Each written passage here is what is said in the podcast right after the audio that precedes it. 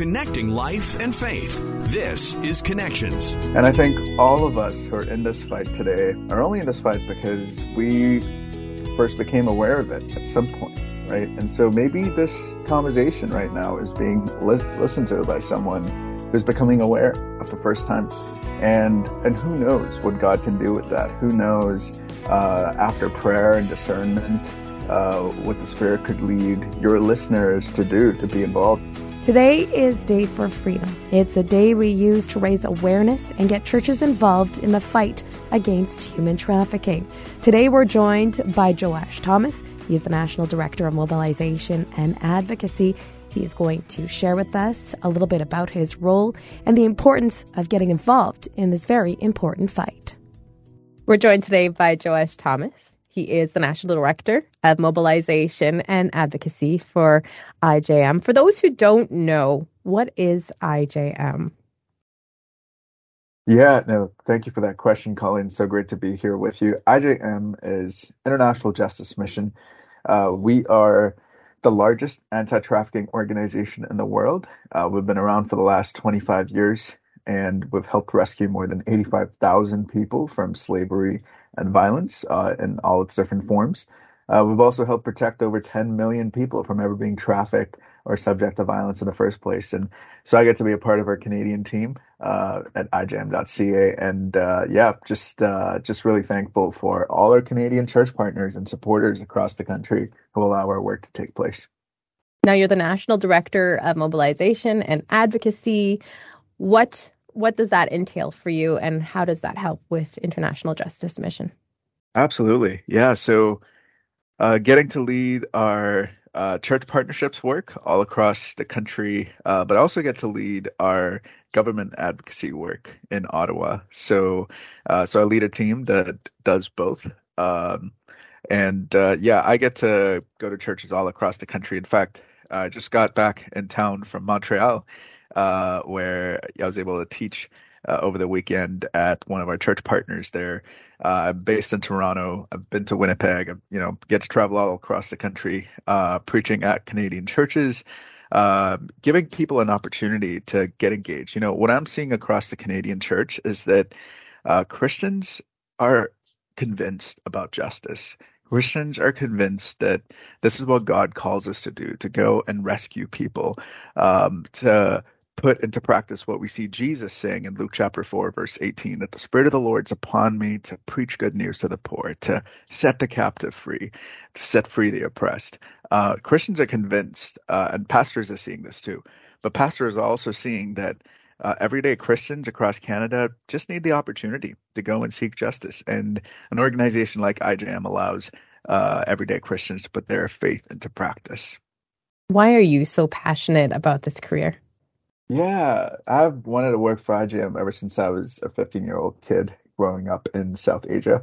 Um, I had theological doubts as a teenager on where God was in the midst of justice and injustice. Uh, there was a wave of persecution that broke out against the church when I was there. And yeah, I was just wrestling with these questions. And I think the spirit really convicted me that I was only caring about justice and injustice because this was affecting my community and that there's so much injustice around the world that affects everyday people that we don't even know about. Correct. So, uh, yeah, so I've wanted to work for us ever since I was a 15 year old, uh, when I found out about IJM in the midst of all this and, uh, I've gotten to serve with us over the last eight years, uh, in three different countries around the world. And, uh, you know, I think, I'm passionate about this because I know that we can do this in our lifetime. I know that we can end slavery, and we've uh, we've seen that when you train law enforcement, when you bring the local church with you, uh, when you train government partners, uh, we can we can end child sex trafficking, we can end forced labor slavery, we can end these things in cities. So we've we've seen this in different parts of the world. Um, in one particular South Asian city, um, you know, not too long ago, police officers would stand outside brothels charging an admission fee for people to go and uh, sexually exploit little children and then rape them, you know, 15, 20 times a day. Uh, but today, the same police force, after being trained, after rooting out corruption, after uh, fighting the good fight, um, they have helped protect um, so many people to the point where Uh, we sent in undercover investigators a couple of years ago, and we couldn't find a single child in the entire city being trafficked anymore. Wow. Uh, so this this is possible, and uh, that's why I love getting to do what I do. How amazing is it to be a part of that? Yeah, it, it truly is. It truly is. And I think what gives me even more joy is just seeing everyday Canadians um, just, you know, having the opportunity, knowing that they can make a difference, knowing that their prayers, their giving, their advocacy can make a tangible difference to helping rescue people. Yeah. Now, today is Day for Freedom, a day where we just shine a spotlight on human trafficking, on sex trafficking, and ending it. Why is a day like this so important? Yeah, yeah. You know, our uh, global founder and CEO, Gary Haugen, uh, he says that, you know, awareness isn't everything, but awareness is the first step. And I think all of us who are in this fight today are only in this fight because we first became aware of it at some point, right? And so maybe this conversation right now is being li- listened to by someone who's becoming aware of the first time. And and who knows what God can do with that? Who knows uh, after prayer and discernment, uh, what the Spirit could lead your listeners to do to be involved. And you know, the beauty of the body of Christ is we all have different gifts. Uh, we're all wired in different ways, and uh, and you know, when when we when there is awareness, all of us then have the information that we need to. Yeah, prayerfully discern how we can bring our full selves and our gifts into this fight as well. So, yeah, it's important. Why do you feel that now we're in 2023 and we still have to have a day like this? Why is it still shocking mm. when people hear that this is actually going on in the world and sometimes even in our own backyard? Yeah, yeah. It's shocking because it really is dark. Um, it can really be depressing when you get your head around uh, the stories of how brutal human trafficking really is. Um, but at IJM, we also like to emphasize the hope. You know, we like to point people to the fact that God is still at work. God isn't done with us. Uh, he still loves the world. Uh, the same God that sent his son into the world uh, because he loves us also cares about uh, people who are poor, who are trafficked, who are orphaned. And, uh, and, and you know, as, as bad as the bad news about injustice is, the good news is that God is still at work and he's still at work through his people, the church, and uh, we get to be a part of that. It's beautiful when you get to see that. Now, you mentioned earlier you do a lot of the stuff with the government partners. Yeah. A lot of the time we forget how important that side of things is. Mm. Can you give us a little more of an in depth reasoning behind that and why we need to get everybody involved? No, thank you for that question. Yeah.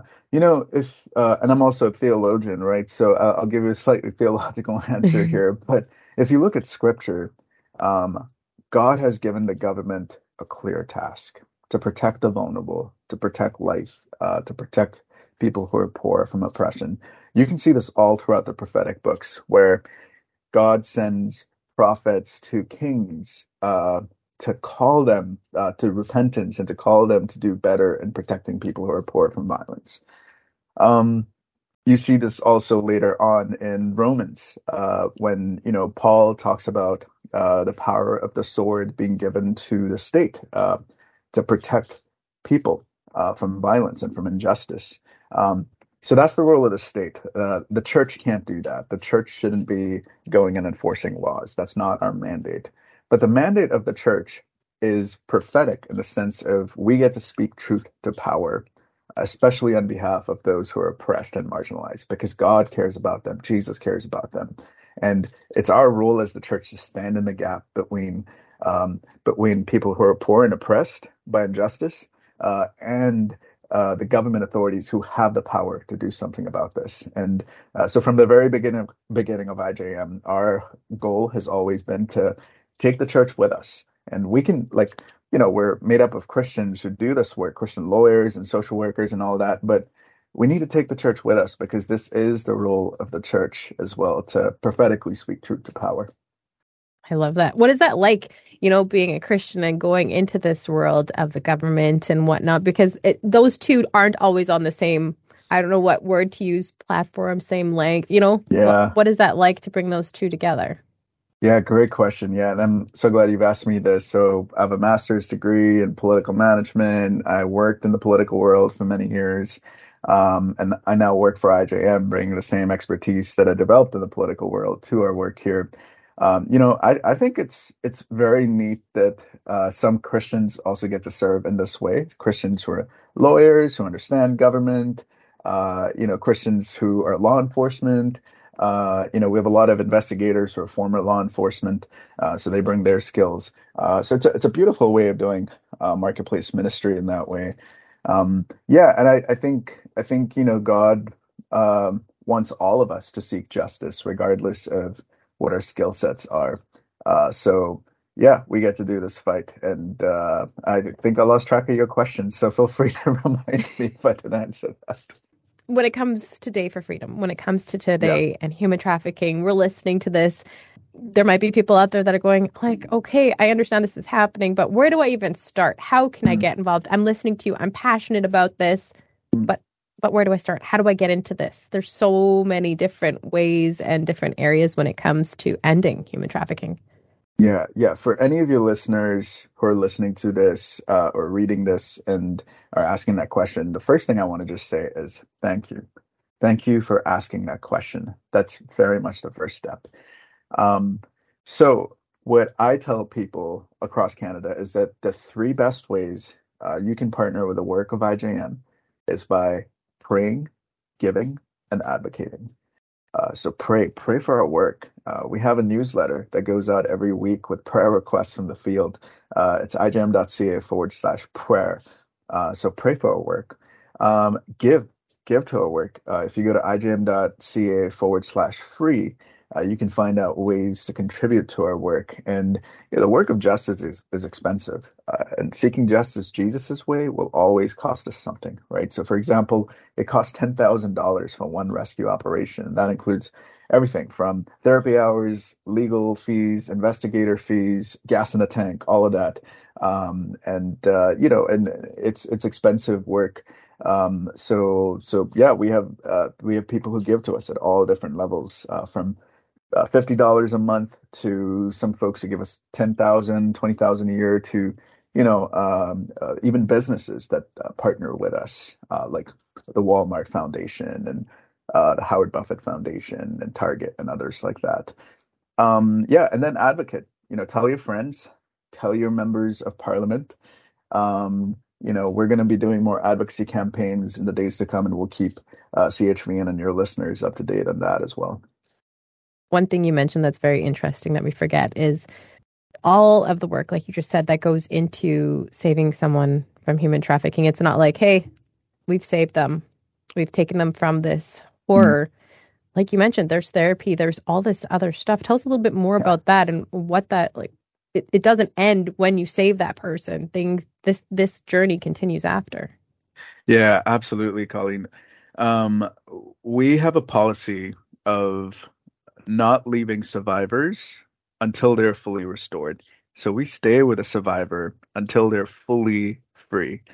Um, because, you know, trauma can be such a tricky thing where you can be rescued uh, from trafficking and slavery, but uh, you still have to live with that trauma for the rest of your life. And, uh, you know, and a lot of times survivors really struggle with how to adapt to the real world with other skill sets when they don't have those skills to participate in the marketplace. So uh, we have intensive aftercare programs. Um, m- much of our aftercare work is done through church partners, but then we also want to train government social services to do better, uh, because again, it's the job it's the job of the state uh, to rescue and relieve people uh, with the support of the church. Um, so. Yeah, we, uh, you know, our aftercare programs look different in every part of the world depending on uh, the type of person we're rescuing. If it's a little child that we're rescuing from online sexual exploitation in the in the Philippines, obviously um, that process is going to be longer. Um, if it's uh, adults uh, or, or, people closer to adult age, that you know process tends to be a little shorter. But um, we don't leave them until they're fully restored, and we have very effective programs in place to walk with these survivors. So just like today, today is Day for Freedom. It's one day, but this is going to continue for days to come. It's just like the work that you do. Jesus calls us to be faithful in our little, and uh, you know, to bring our um, to bring whatever we have to the table, and and he will he will take that. He will use that for his glory, and um, and he invites us to partner with him even in the work of justice. And you know, this could be the first step for so many of your listeners. Um, but then you know, it's up to us to discern how God might be calling us to take that next step uh, to seek justice with Him.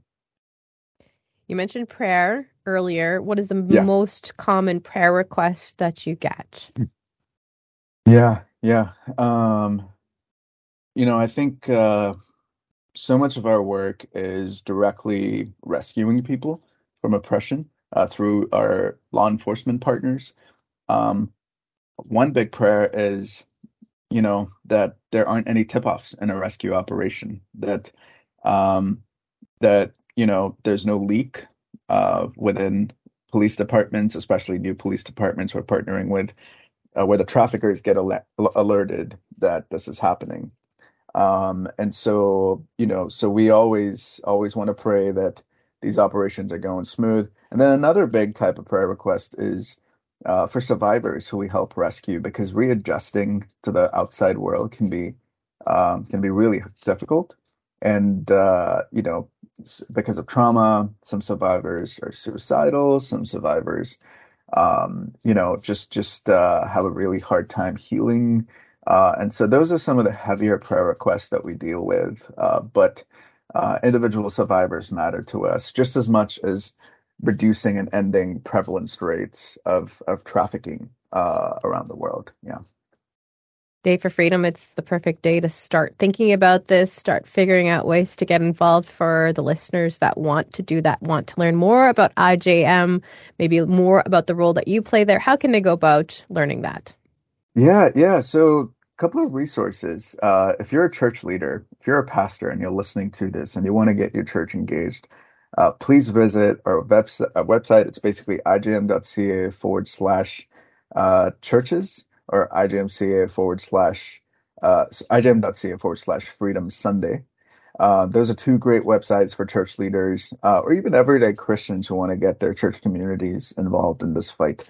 Uh, your church can help end slavery in our lifetime. And, uh, you know, a lot of times the difference between someone being stuck in trafficking and someone being free is your church. It could be your church. It could be people in your church who can make a difference in this fight. So, uh, yeah, go to those two websites to learn more about how your church can get engaged. Uh, you can go to ijm.ca forward slash prayer if you want to sign up for our prayer newsletter.